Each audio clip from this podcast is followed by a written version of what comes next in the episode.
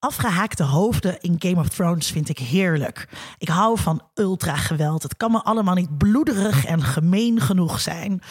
Maar dat geldt alleen voor fictie. Afgehaakte hoofden in het echt zijn niet voor mij. Toen IS de wereld probeerde te schokken met hun onthoofdingsvideo's, keek ik dus niet. Principieel niet. Dan zouden de terroristen namelijk winnen en ik ben, wellicht ten overvloede, tegen terrorisme. Ik stond daarin best alleen. De video's kregen volop aandacht. Helpen we zo niet de slechterikken hun zin te krijgen?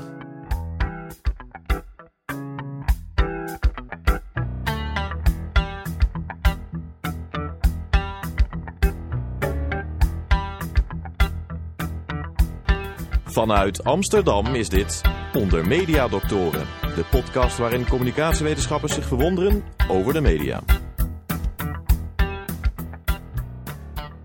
Met de komst van sociale netwerken is het makkelijker geworden voor terroristen om hun eigen media te verspreiden. Wat maken ze? Waarom doen ze dat? En kunnen we deze ontwikkeling een halt toeroepen? Vandaag gaan we ons verwonderen over de media van terroristen. En dat doen we met dokter Pieter Nanninga, universitair docent Midden-Oosten-studies aan de Rijksuniversiteit Groningen. Pieter, je hebt een achtergrond in religiestudies. Wat heeft ervoor gezorgd dat je geradicaliseerd bent naar terrorisme? Ja, dan moet ik mijn eigen radicalisering ontleden. Um, daar ben je wetenschapper ja, voor. Ja, ja, ja, ja. Ik heb uh, geschiedenis en religiestudies gestudeerd inderdaad. En uh, ik was altijd al geïnteresseerd in het Midden-Oosten. En het was vooral in de jaren na 11 september eigenlijk... dat ik uh, me meer ging richten op de, op de radicalere stromingen in het Midden-Oosten. Um, Sindsdien wisten we ook dat ze er waren. Ja, zo, ja, ja, dat, dat, ja, toen, hè, toen, toen uh, raakten ze bekend over de hele, over de hele wereld. Um, en het was ook in de tijd dat er regelmatig van die video's verschenen van Osama Bin Laden. En die uh, fascineerde mij eigenlijk heel erg als, uh, als nou, toen nog student. En ik begon toen aan mijn promotieonderzoek. En uh, het idee was eigenlijk om wat met die, met die media van jihadis te gaan doen voor mijn promotieonderzoek. En ja, toen ben ik daar ingedoken. En uiteindelijk ja, kon ik toen natuurlijk nog niet weten hoe, hoe dat een enorme toevlucht zou nemen in de, in de decennia, in de jaren daarna. Ja. En, uh, je wist van, niet van Bin Laden tot IS. Zat. Ja. Nee, precies. En uh, ik heb toen mijn proefschrift geschreven over video's van Al-Qaeda. En uh, ik heb mijn proefschrift verdedigd in juni 2014. 15 juni 2014. En uh, dat was net twee weken voordat die Islamitische Staat zijn kalifaat uitriep. Dus uh, eigenlijk ben ik meteen na mijn promotie, uh, nou ja, het werd wel duidelijk waar ik me toen mee bezig was gaan houden. Namelijk ja. met, uh, met, de Islamitische Staat. En dat heb ik dus vooral de afgelopen jaren gedaan. Ja, ja. Uh, en uh, daar gaan we, het vandaag, gaan we vandaag alles over leren. Zoals altijd ook aan mijn zijde, mijn vaste mede-mediadokter, dokter Vincent Kronen. Vincent, kijk jij alles? Ja, ik kijk alles en ook al heel lang. En ook al sinds inderdaad de Tora Bora video's.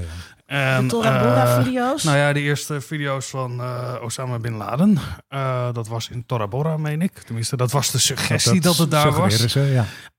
Um, nee, met, met, ja, met een, een, een diepe fascinatie heb, volg ik dat heel veel gekeken. Ook een beetje, uh, nou ja, hoe zeg je dat? Een beetje besmuikt toch ook wel. En beschaamd om het te kijken. Want? Want nou, je zei net echt heel gretig, volmondig ja. Nou, het, hele, het, het, is bij mij echt begonnen bij Daniel Pearl, volgens mij. Dat ja. is toch de, de, de oervideo die ja. er ooit is geweest over onthoofding en dergelijke. Toen ik die video zag, was het voor het eerst dat ik een een, een echte non-fictie moord zag op deze gruwelijke manier. Ik had wel eens iemand doodgeschoten zien worden. Ik heb Ceausescu, uh, weet je wel, zijn executie.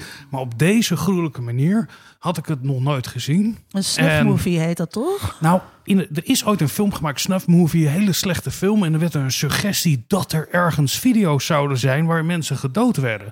Dat was de hele premisse van die film. Ja. Terwijl nu gewoon op een presenteerblaadje, nou ja... Uh, dat het gewoon echt gemaakt werd. En wat ik heel fascinerend toen ook vond, als je daarna ging zoeken, en overigens vond je ze toen makkelijker dan nu, is dat het altijd op sites was waar het gecombineerd werd met andere gruwelijkheden of perversiteiten in porno, seks of, of, of alles. Nou, ja. alles wat ver over de grens heen zat, uh, van wat dan, uh, wat je als mainstream pornografie zou kunnen benoemen. En uh, die mengeling van toch een soort diepe fysieke walging die je hebt door naar iets te kijken, maar het ook wel opwindend vinden. Uh, om naar te kijken. Blijven kijken, kijken hoe het doorgaat. Het, geluid is Ik heel erg bepalend. een beetje... Ja, ik heb daar een, een, een. En ik heb ooit gedacht, ik ga hier ooit iets, iets over doen, eh, wetenschappelijk. En toen ben ik begonnen met lezen over onthoofdingen in, in de cultuur. Nou, daar kan je toch een, mooi proefschrift over schrijven. Ik heb het nooit verder eh, doorgezet. Maar eh, als mensen nog nadenken, waar zou nou eens een keer een mooi proefschrift over geschreven moeten worden? Neem de onthoofdingsrituelen wereldwijd. Maar ja, nee, gefascineerd. En ik moet eerlijk zeggen dat ik op een gegeven moment... ik word er een beetje bang van, Vincent. Ik heb ze ook verzameld op een gegeven moment. Ik weet niet of dit een bekentenis is die ik wil doen in deze podcast, maar het is wel waar. Bang dat het ooit weer niet meer beschikbaar zou zijn. Dat je- Ik- dus- Ik kijk nu naar Pieter. Jij ik, neemt ik, ik kan aan. me hier wel iets bij voor. Jij was lang niet de enige die in die tijd. Hè. Het- het- ik zelf eh, was- ook in die tijd dat ik mijn eerste onthoofdingsvideo's zag. Hè. Dat was een uit Saudi-Arabië en toen kwam Daniel Pearl. En, eh, de, en die jaren daarna Daniel Pearl was trouwens een, verschillende- een, eh, journalist. Ja, was een journalist, klopt. Ehm, en die in de jaren daarna uit Irak, en met name in de tijd van Irak, werden die video's echt massaal bekeken op het internet. Toen uh, de, de leider van Al-Qaeda in Irak destijds, uh, onthoofdingsvideo's publiceerde, die werden echt honderdduizenden keren bekeken in de, in de eerste dagen nadat ze geüpload werden op het internet.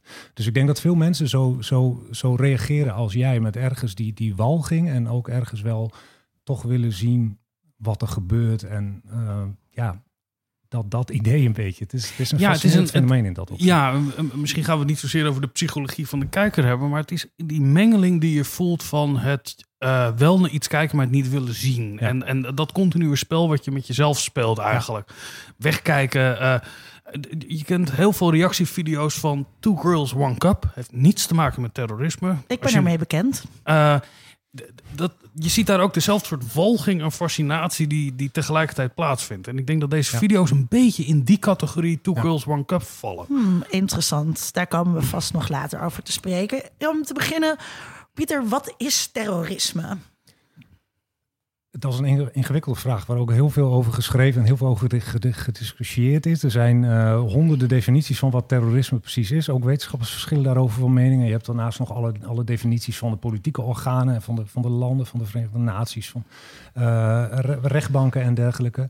Ehm, Want er is door- veel mee gemoeid. Hoe je ja, dat er is eh, natuurlijk heel veel, het, het- er is heel veel belang bij hoe je het precies definieert. En doorgaans wordt onder terrorisme iets verstaan als van het, het onrechtmatige gebruik van geweld of, of het dreigen met geweld ehm, voor bepaalde politieke of, of ideologische in wat bredere zin doeleinden. Dus dan zou je kunnen zeggen, Groningse boeren die met een tractor een bouwterrein omverrijden en een provinciehuis eh, binnen willen rijden. Dat zou je terrorisme kunnen noemen?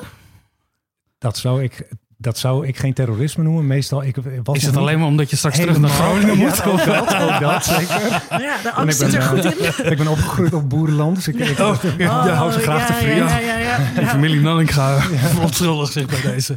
Ja, precies. Nee, maar ehm, wat, wat ook vaak onder definities van terrorisme valt, is eh, dat het eh, geweld is eh, of dreiging van geweld richting eh, burgers. Het is niet zozeer richting autoriteiten. Ehm, en eh, daarnaast wordt ook vaak gezegd door, door niet-statelijke actoren. Hè? Ja. Dus, eh, dus door, eh, door organisaties, niet, niet door staten zelf. Ehm, en dat, dat politieke oogmerk is echt heel belangrijk, of, of, of ideologisch, religieus in die zin. Dus eh, dreigen of, of geweld plegen met, een, met een groter doel voor ogen. Ja. Dat, is, eh, dat is het idee erachter. Dus Maar ja, er, zijn natuurlijk heel veel discussies over. En kijk, het, het bekende gezegd is natuurlijk... de een is een vrijheidsstrijder, is de ander is een terrorist. En eh, dat zien we ook de afgelopen jaren steeds... dat heel veel verschillende partijen terroristisch... dat label terrorist opgeplakt krijgen. Terwijl anderen het ermee oneens zijn. Hè. We, zien, we zien het nu in Syrië dat aan de ene kant eh, Turkije zegt... die Koerden, die, die IPG, dat zijn terroristen gelieerd aan de PKK. Terwijl dat de groepering is die wij jarenlang hebben gesteund... in de strijd tegen onze terroristen, namelijk de Islamitische Staat. Dus je ziet Ja. het dan een heel gepolitiseerd label is... waar, waar heel veel van afhangt ook. Hè. Waar, Ja. wat, wat, wat hele belangrijke consequenties heeft... voor hoe je politiek bedrijft, voor rechtspraak en dergelijke. Dus nou, Ja, de ANC is natuurlijk het, het voorbeeld Ja. die aan alle eh woordenboek en ook wel wetenschappelijke definities voldoet. dus uit de Afrikaanse vrijheidsbeweging. Voor eh, wat- als een terroristische organisatie. Eh, Maar ja, ik geloof dat we nu met in, in hindsight zeggen, nou, Nee, precies. Well dat, is, done. een heel interessant voorbeeld. Dat laat ook zien dat die, dat die definities van terrorisme of, of de groeperingen die wij als terroristisch eh, benoemen, dat dat verandert over tijd. En dat dat dus niet alleen wat zegt over die groeperingen zelf, maar ook over ons. Hè? O- Ja. Over hoe wij kijken naar, naar de wereld. Wie wij als de, de, de slechterikken zien in die Ja, zin. Maar, en, maar een organisatie kan natuurlijk ook mee veranderen. Iets wat eh, terroristisch begint, Absoluut, kan natuurlijk ja. respectabeler worden. Het geweld eh, eh, af. IRA, hè, de, Ja. toch twee takken, meer politieke partijen daarin in zijn. Ja. Ja. Ehm, eh, ik, ik wil even inzoomen op, eh, op eh, IS. Want dat is recent. Dat gebeurt ook nou. Dat weten ook onze jonge luisteraars. die, die zitten daar nogal mee. Ehm, als we dan gaan kijken naar die media van IS. Wat maken ze allemaal? Ze maken, of ze hebben de afgelopen jaren heel veel verschillende soorten media gemaakt. Ehm, dat varieert van die hele gelikte video's, hè, die, die we allemaal wel kennen, tot eh, magazines, tot audioboodschappen met toespraken van leiders, tot eh, dagelijkse radio-uitzendingen, fotoreportages, eh, nieuwsberichten, hè, per- persagentschapachtige nieuwsberichten die ze verspreiden vanuit het kalifaat. Ehm, er zit een enorm mediaapparaat achter die heel veel verschillende soorten media heeft gemaakt en ook heel veel verschillende soorten ja, genres aan media hebben, hebben geproduceerd. Ehm, en daarbij is het denk ik belangrijk, wij, wij richten ons, wat hier heel veel in de media is geweest, is de gewelddadige kant van, eh, van de media van de Islamitische Staat. En we kennen allemaal die onthoofdingsfilmpjes en de, de, de, de kruisiging of de verbranding van de Jordaanse piloot, de, de, bekende, de bekende films.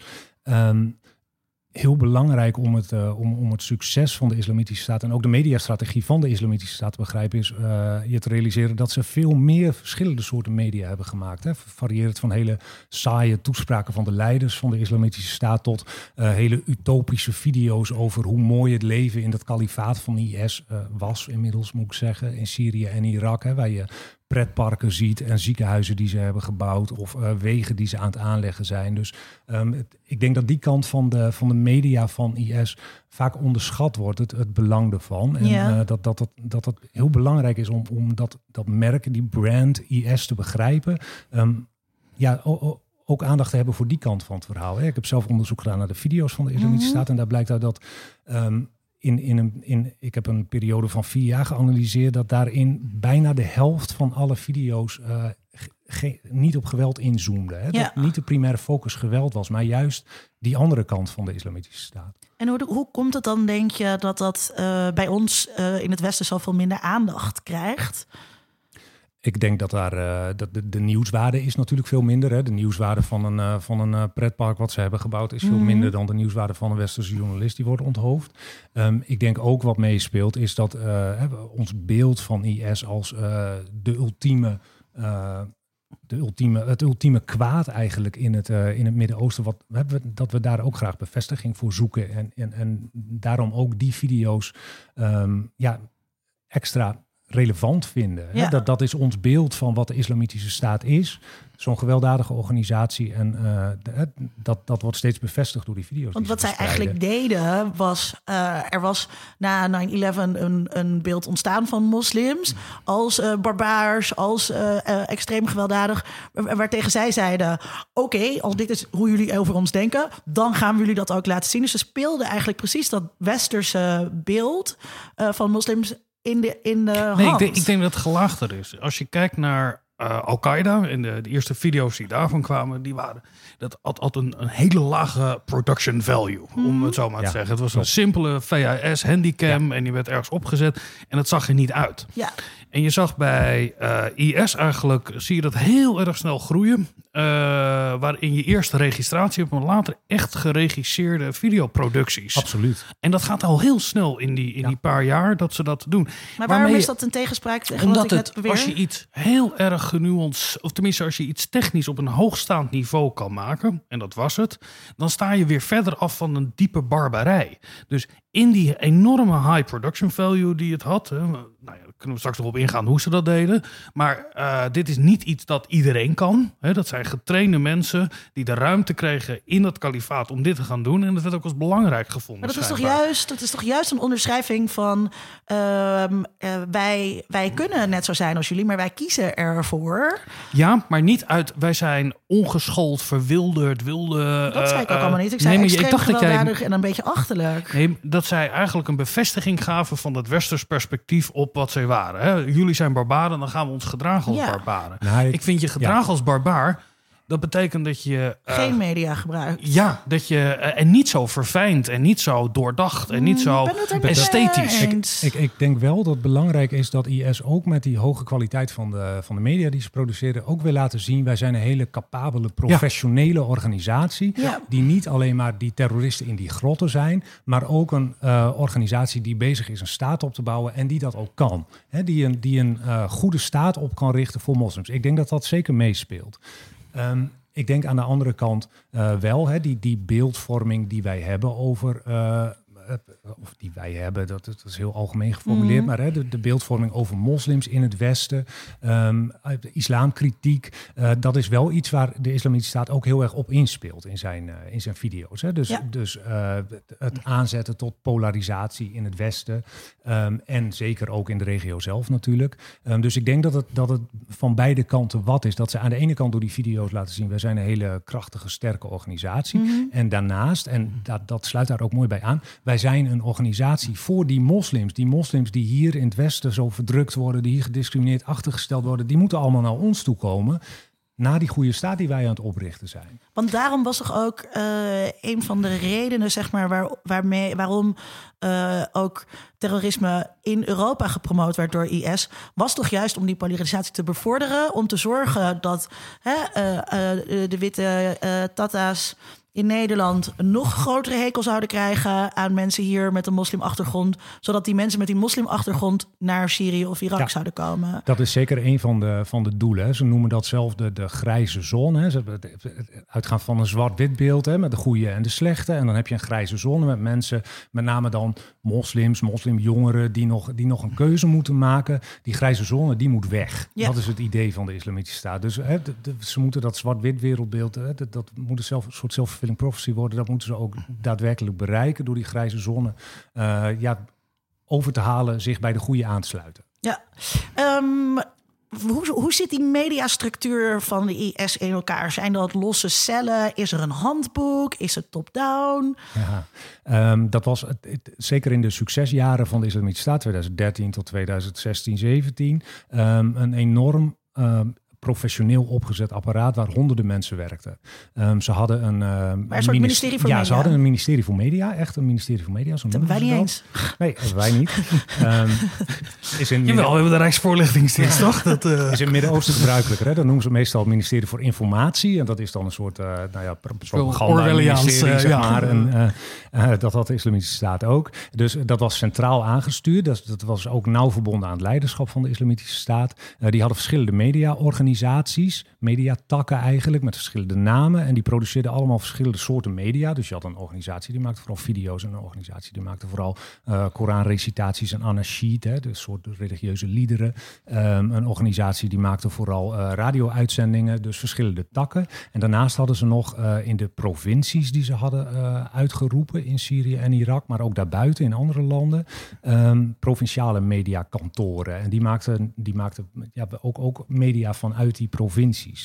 Um, dat was vrij gecentraliseerd, uh, aangestuurd vanuit uh, het, het uh, leiderschap van de Islamitische Staat. En er waren vrij duidelijke regels van, van hoe zo'n video eruit moest zien, hoe goed de kwaliteit moest zijn. Um, maar ook heel simpel regels als we moeten de, de goed uitziende jongens, die moeten we voor de camera hebben. En we moeten, um, als we een straf uitdelen als iemand zweepslagen geven of iemand onthoofden bijvoorbeeld, dan moeten we zorgen dat de daders niet, niet aan het lachen zijn. dat soort uh, regels zijn achteraf, toen, de, toen de Islamitische Staat verslagen werden, plekken werden ingenomen, documenten zijn gevonden, zijn dat soort regels allemaal boven water gekomen. Dus er was inderdaad een heel handboek voor het maken van dingen als video's. Want ik, want dat wil ik even vragen, hoe weet jij dit allemaal? Wat voor, wat voor uh, methode heb jij toegepast? Nou, ik heb zelf uh, vanaf het, het moment dat het kalifaat werd uitgeroepen in juni 2000 2014 uh, tot op de dag van vandaag. Gepakt, uh. ja. Toen heb ik, heb ik uh, steeds de media gevolgd, de sociale media, de kanalen van de Islamitische Staat. En heb ik al die video's gedownload, gearchiveerd, opgeslagen en, en geanalyseerd, gecodeerd en dergelijke. En daar onderzoek naar gedaan. Um, en daarnaast zijn er natuurlijk heel veel documenten inmiddels boven water gekomen. Zeker de afgelopen twee, drie jaar um, is er veel meer bekend geworden over die hele organisatiestructuur die daarachter schuil ging. Ja, zodat we ook wat te weten kunnen komen over die mediaproductie en niet alleen maar op, de, op de tekst zelf hoeven af te gaan. Ja. ik vraag me altijd af, die, je ziet in die ontwikkeling dat er gespeeld wordt met allemaal genre-conventies. Hè, die we kennen met name uh, voor films die heel populair zijn voor misschien wel meer jongetjes dan meisjes. Even traditioneel tussen de 14 en 24. Veel uh, uh, schieten, veel Jean-Claude Van Damme-achtige... Ben je nou vergeten wat Joker vorige, vorige week gezegd heeft? Vorige keer heeft gezegd? Ook voor meisjes is dat interessant natuurlijk. um, of er een, een, het probleem is dat jongens niet naar meisjes onderhoofdingsvideo's kijken. Precies, Daar zat het hem in. Maar goed, luister ja. ervoor. Ik, ik vraag me af, ik weet niet hoe jij daarover denkt, dat er een soort, uh, een soort plezier in zat om dat soort genreconventies te gebruiken. Als een soort, we nemen iets van, van, van de westerse cultuur, wat we nu inzetten voor ons eigen belang. Uh, als een soort ironische of cynische manier om daarmee om te gaan. Ik denk zeker dat zij gebruik maken van allerlei beelden, uh, beeldtaal ook, die hier in het Westen heel, uh, heel gebruikelijk is. Ik, je moet aan de andere kant ook niet vergeten dat veel van die mensen die die media maken, zijn natuurlijk ook gewoon groot geworden in die beeldcultuur. Ja. Dus hè, het zijn Westelingen of uh, niet-Westelingen die wel de Hollywoodfilms kijken, kennen. En niet vergeten de games ook, zeker. Hè, er zitten ook heel veel game-elementen in de video's van de Islamitische Staat. Um, dus ik denk ook dat dat gewoon de, de cultuur is waarin zij, de mediacultuur is waarin zij zijn groot geworden. En dat ze dus ook die conventies inzetten in hun eigen media. Ja, ik moet even de Orientalisme kaart uh, trekken ook. Maar het is natuurlijk, ik zei net ook Westen, maar um, het, het is. Um, in Syrië hebben ze ook gewoon uh, tv en film.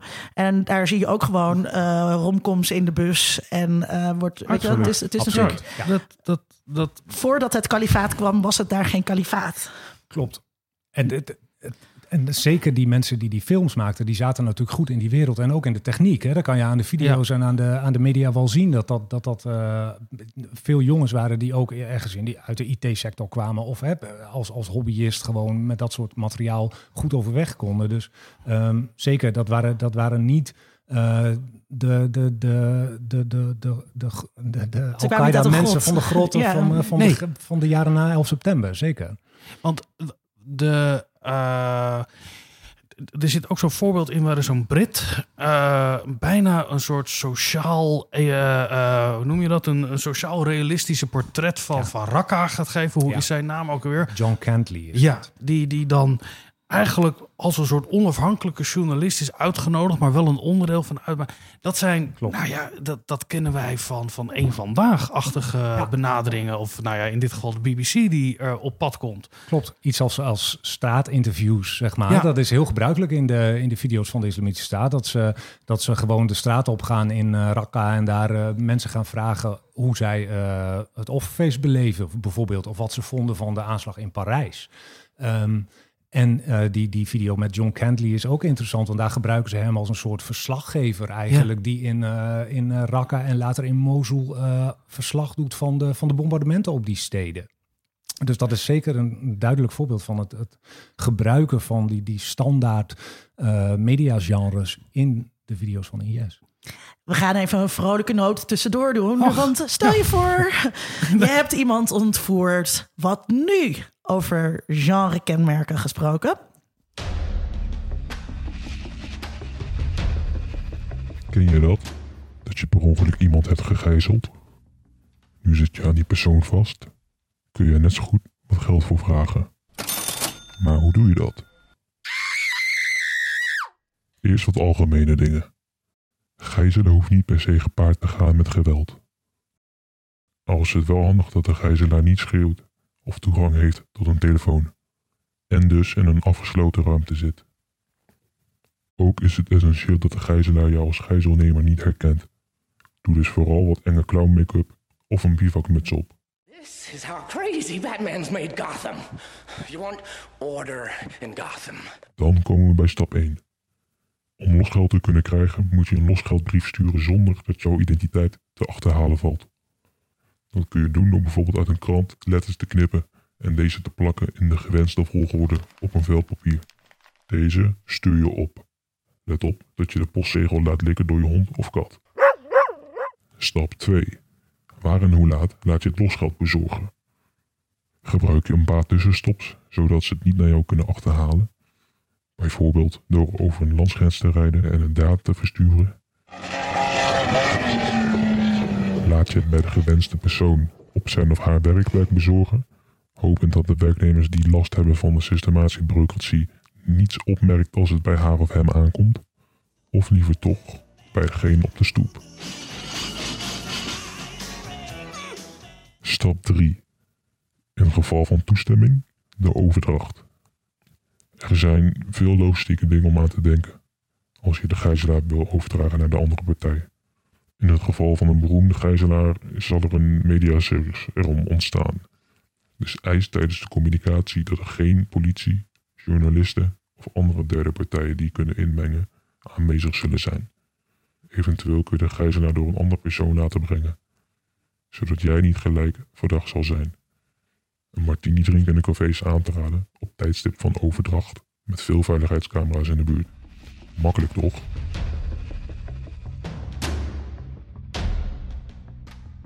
Wie is nou precies de doelgroep? Want ik kan me voorstellen dat uh, zo'n zo'n uh, Foxpop-video... Uh, dat dat inderdaad voor mensen is die in het kalifaat leven... terwijl zo'n onthoofdingsvideo veel meer bedoeld is... voor mensen buiten het kalifaat. Um, kan je daar ja. iets over zeggen? Ja, er zijn verschillende doelgroepen, duidelijk. In de eerste plaats de vijand die wordt regelmatig rechtstreeks toegesproken, ook in video's en bijvoorbeeld uh, onthoofdingsvideo's van die westerse journalisten, hulpverleners. Dat is een duidelijke boodschap richting het Westen, richting met name de Verenigde Staten, van je, je, moet je politiek richting de moslims wijzigen. Je moet stoppen met bombarderen in Syrië en Irak, maar ook in Afghanistan. Je moet stoppen met het steunen van Israël. Um, het angstaanjagen zit daar duidelijk bij. Het angstaanjagen van vijanden met kijk, wat, kijk wat wij, waar wij allemaal toe in staat zijn. Dus de vijand is een doelgroep. Um, daarnaast uh, de bredere, uh, uh, of laten we zeggen in de tweede plaats de, lokale bevolking in Syrië en Irak is een doelgroep. Hè. Vaak andere mediaproducties die daar vooral op gericht zijn. Um, in de derde plaats, en ik denk dat dat het belangrijkste is, uh, dat zijn uh, de supporters van de Islamitische Staat, de leden van de Islamitische Staat en, en potentiële supporters. Dus dan hebben we het over uh, mensen die toch enige interesse hebben of enige sympathie hebben in de Islamitische Staat en het, het overhalen van die, met name jongeren, om de groepering te gaan steunen, om naar Syrië en Irak af te reizen in de beginjaren, in 2013, 2015, de afgelopen jaren, om geweld te plegen in hun thuislanden. Um, ik denk dat dat over het algemeen de belangrijkste doelgroep is van de Islamitische Staat. Dus de, de, de potentiële supporters van de groepering. En uh, gebruikten ze dan uh, verschillende kanalen om die verschillende doelgroepen te gebruiken? Ja, duidelijk. Uh, ze gebruikten. Je hebt bijvoorbeeld één media outlet die vooral internationaal gericht is. Hè, die in verschillende talen heeft gepubliceerd, die tijdschriften had in het Engels, maar ook in het Russisch en in het Turks. En uh, die uh, in verschillende talen werden vertaald en ondertiteld. En ja, Dabik onder andere. Ja, dat, was, uh, dat, was in, dat was hun Engelstalige ja. tijdschrift. Maar ze hadden toen ook Constantinië in het Turks en Istok in het Russisch. ze hadden Darul Islam in het Frans. Dus dat is duidelijk gericht op dat internationale publiek. Um, ze hebben daarnaast bijvoorbeeld een, uh, een uh, Maar hoe, hoe kwamen die dan bij, uh, bij, bij, uh, bij de, de, de mediaconsument in Parijs en Moskou? En, Via het internet. Via het internet, ja. Ja, ja die werden, net, dat, dat geldt eigenlijk voor alle media, die worden geproduceerd binnen, door de Islamitische Staat. Vervolgens worden ze ergens geüpload. Um, want, waar, want wie, wie, wil zoiets hosten? Ja, dat, dat, dat is heel erg veranderd de afgelopen jaren. In de beginjaren uh, werd dat uh, gepubliceerd op allerlei mainstream kanalen. Dus de video's werden geüpload op YouTube en op uh, nou ja, de bekende videoproductiekanalen. Mm. Um, en Live Leak al heel vroeg. Ja, dat was zo'n zo vrijplaats waar ook Fitna ooit gepubliceerd ja, is. Waarin een soort, soort heel libertarisch idee ja. bestond. Alles moet kunnen. Alles moet kunnen, klopt. En je hebt Archive, hè, dat is zo'n bekende archiefwebsite waar, waar eigenlijk nauwelijks regulering was in die beginjaren. Dus gebruikte al dat soort platforms om die films te uploaden. En dan via uh, sociale media, uh, met name Twitter in de beginperiode, werden die links naar die, naar die uh, producties verspreid. En zo kon je dus, die video's waren eigenlijk heel makkelijk te krijgen in 2014, 2015. Er was heel weinig actie tegen die video's vanuit mediaplatforms, vanuit overheden. Um, dus die video's die bereikten echt een, een enorm publiek. Um, wat, wat, we de afgelopen jaren hebben gezien, is dat die platforms echt actie zijn gaan ondernemen tegen uh, dit soort uh, propagandamateriaal.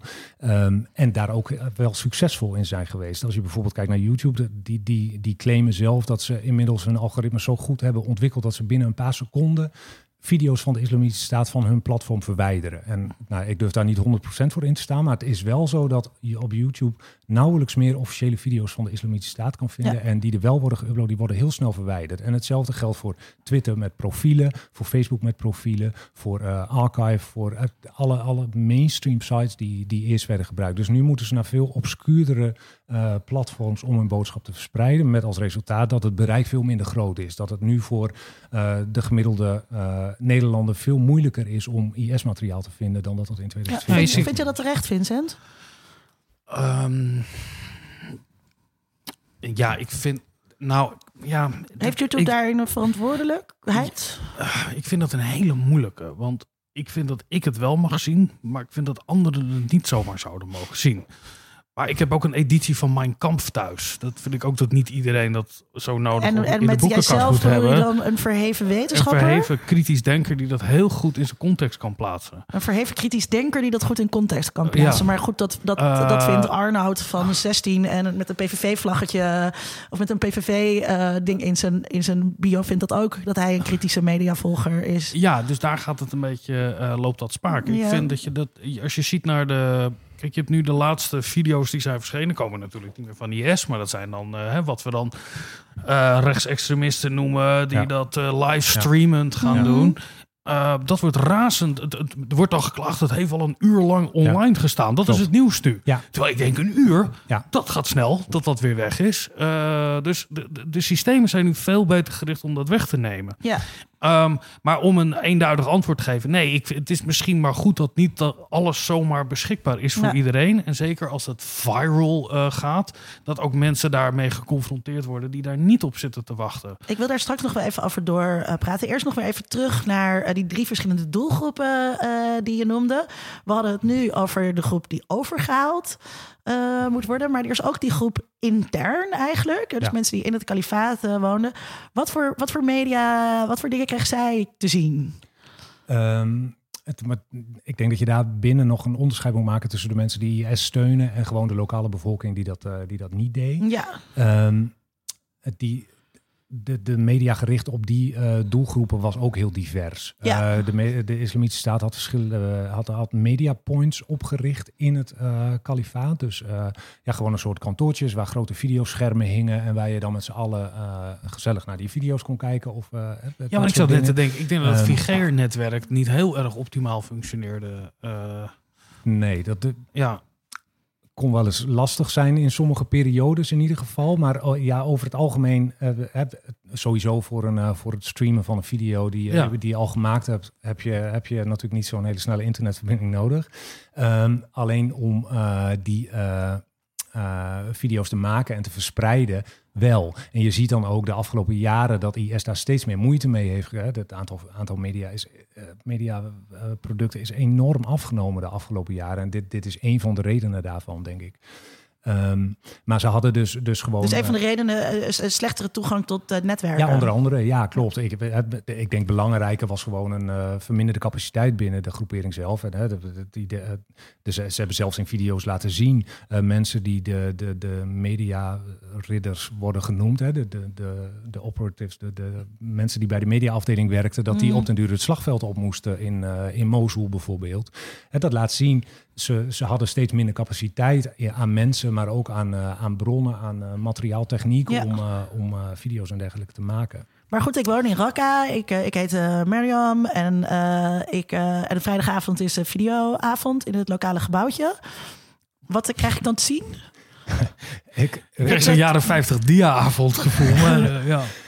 ik, ik die, die mediapunten die ze hadden opgericht in die plaatsen, ik uh, denk niet dat die zo heel populair waren onder de lokale bevolking. En ik denk, hè, ze, laten, ze laten er wel eens foto's van zien van mensen die in zo'n, uh, in zo'n, uh, naar zo'n video aan het kijken zijn. Mm. Ik denk dat die voor een groot deel gewoon gedwongen daar werden neergezet of dat dat IS-supporters waren die daar, die daar moesten staan. Um, ik denk dat als je als, als gewone de gemiddelde inwoner van Raqqa daar leefde tijdens de Islamitische Staat, dat je helemaal niet zo heel veel van die propaganda mee hoefde te krijgen. Uh, er werden pamfletten uitgedeeld, er werden uh, uh, krantjes uitgedeeld met, hè, met de successen van IS, maar ook met bijvoorbeeld richtlijnen voor hoe moet je je kleden, wat mag je wel en wat mag je niet doen en dat soort dingen. En dat was natuurlijk belangrijk voor de inwoners, want IS had duidelijke regels, strikte regels, waar je als inwoner beter aan kon houden.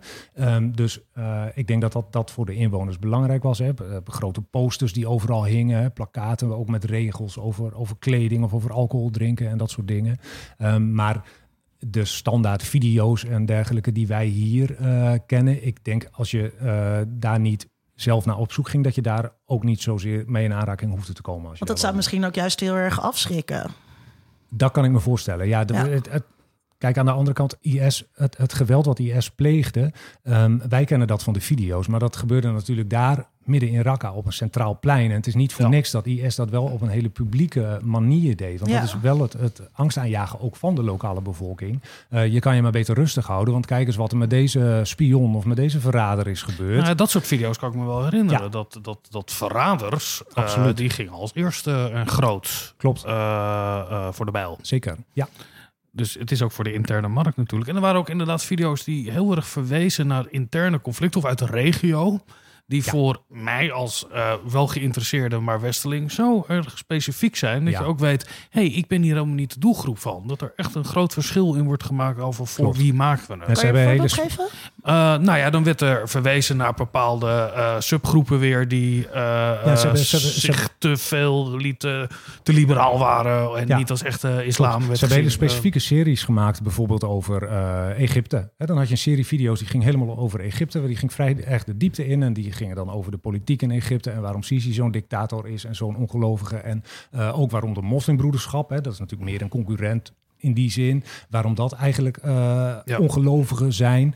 Um, en hetzelfde hebben ze gedaan met Saoedi-Arabië, met uh, Libië, met uh, verschillende vrij specifieke video's, heel duidelijk gericht op één bepaalde regio mm -hmm. in, de, in de moslimwereld. En aan de andere kant zag je ook video's waarin dan werd gezegd: Goh, Madrid, Londen, Brussel, ja. Berlijn, who's next? Weet je wel. En dat met mooie graphics. Dat is natuurlijk om ons hier angst aan je te ja. jagen en niet als je daar zit. Ja.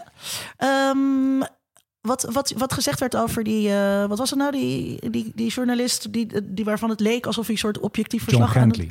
Ja, um, dan gebruiken ze dus uh, bepaalde genrekenmerken. Wilden ze dan ook dat het leek alsof objectiviteit voor hun een belangrijke waarde is? Dat hebben ze wel, dat, dat, dat hebben ze wel degelijk geprobeerd de afgelopen ja. jaren. Ja, ze hadden zelfs een, uh, dat is misschien nog wel een beter voorbeeld, een apart persbureau, Maak heette dat, heet dat, want het bestaat nog steeds. En dat presenteren ze als een soort onafhankelijk persbureau. Ze hebben ook nooit ergens officieel aangegeven dat is onderdeel van de Islamitische Staat. Maar dat was een, een persbureau uh, die nieuwsberichten verspreidde. En die sprak ook over IS niet in de wij-vorm, maar in de derde persoon. Hè. De Islamitische Staat heeft uh, vandaag deze en deze raid uitgevoerd. Daarbij hebben ze zo en zoveel mensen gedood, dit en dit buitgemaakt.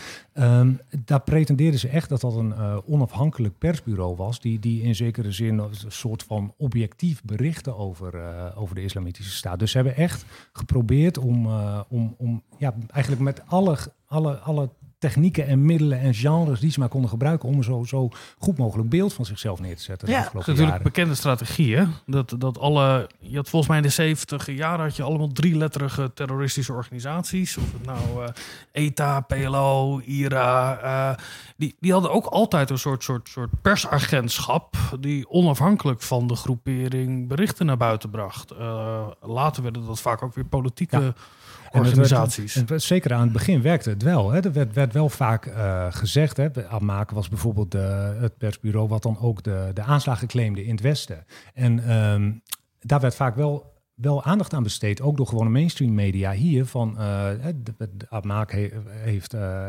ge, geeft aan dat die en die aanslag door de Islamitische Staat is gepleegd. En dat de aanslag in Berlijn of in Nice of in Parijs uh, door een, een soldaat van de islamitische staat is gepleegd. Dus in die zin. Het functioneerde het ook wel als een, ja. een, een ja, ja tot op zekere hoogte. Informatie. Ja, tot op zekere hoogte. En mensen die er wat verstand van hadden, die, die hadden allemaal wel door dat het eigenlijk onder IS viel natuurlijk. Ja, maar ik begrijp ook dat aan het einde van die IS er allemaal dingen geclaimd waren die nooit door IS gedaan konden worden. Uh, uh, iets, iets meer dan voorheen. Ja. Over het algemeen waren ze vrij terughoudend. Hoor. Er wordt vaak gedacht dat IS alles wat los en vast zat maar claimde. Ja, um, het is slecht weer niet, vandaag. Uh, ja, ja, dat, dat, dat, is niet het geval. Ze okay. hebben ook wel... wat ook wel belangrijk was voor hun, is een zekere, zin, een zekere mate van geloofwaardigheid en betrouwbaarheid als nieuwsmedium. En ze hebben Af en toe zijn ze de fout in gegaan bij een aantal, uh, aantal aanslagen. Um, waarvan ze misschien ooit dachten van nou dat kon wel eens een van ons zijn, dus laten we die maar claimen. Ehm, maar uh, dat was zeker in de beginperiode niet vaak zo. Dus in de beginperiode was Abmaak eigenlijk best betrouwbaar in die zin. Um, dat is later wel wat minder geworden toen, de, toen, de, toen IS wat uit elkaar viel, toen het kalifaat wat uit elkaar viel in Syrië en Irak. Ik heb ook begrepen dat ze de terminologie iets veranderd hebben van niet in opdracht van, maar geïnspireerd door of woorden van gelijke strekking. Dat soort op. Uh, dan, dan, ja, Dan, dan valt het allemaal uh, onder uh, het grote, de grote beweging. Ja, je zei, het, het doel van deze media was het branden van de islamitische staat. Wat bedoel je daarmee?